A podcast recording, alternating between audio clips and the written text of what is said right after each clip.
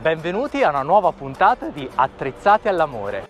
In queste settimane siamo entrati dentro la bottega del falegname di Nazareth e abbiamo scoperto quali strumenti ha lui a disposizione per vivere la sua chiamata all'amore.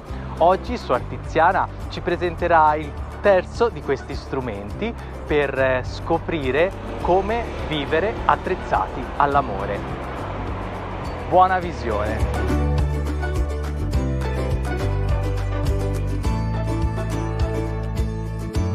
San Giuseppe ci insegna oggi un'altra capacità importante, il coraggio creativo.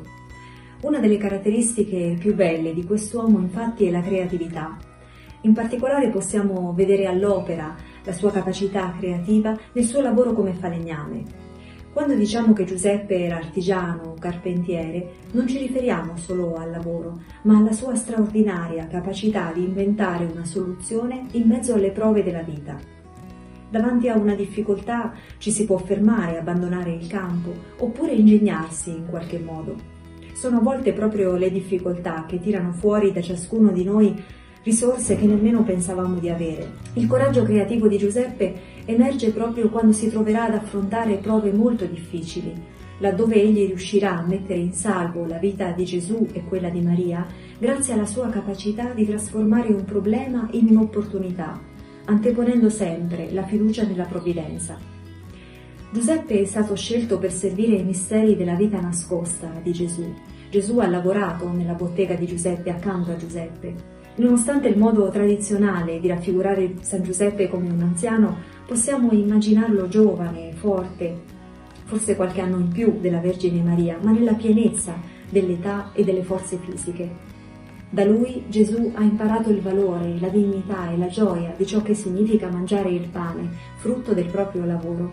Giuseppe accosta eh, Gesù al lavoro e Gesù stesso, assumendo la nostra umanità, ha assunto il lavoro per santificarlo.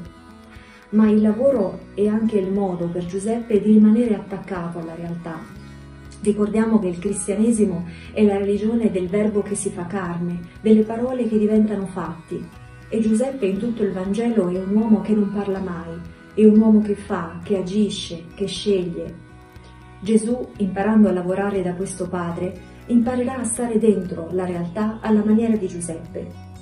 Papa Francesco, nella sua Patris Corde, ci ricorda il grande valore del lavoro che dà dignità, in quanto la persona che lavora, qualunque sia il suo compito, collabora con Dio stesso all'opera della salvezza, diventa un po' creatore del mondo che ci circonda.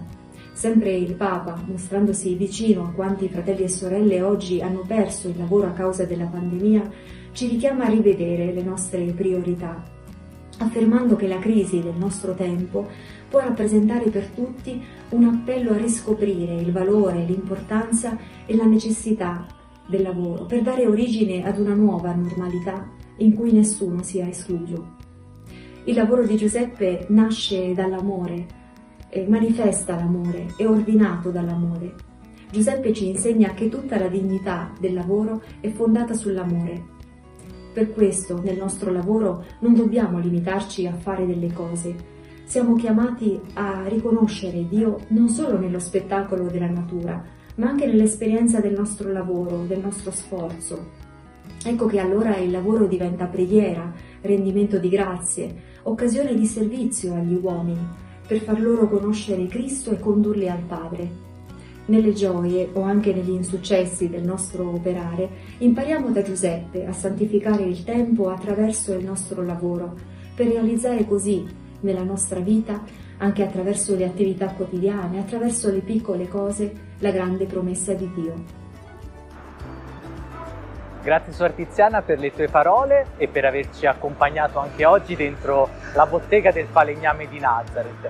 Noi vi aspettiamo la settimana prossima con eh, un nuovo video e intanto vi invitiamo a rimanere aggiornati sui nostri canali, a mettere un bel mi piace e a iscriverti sul nostro canale YouTube di Vieni e Vedi e seguire tutti i giorni come piccoli germogli, piccoli spunti quotidiani per vivere questa quaresima. Buona quaresima a tutti!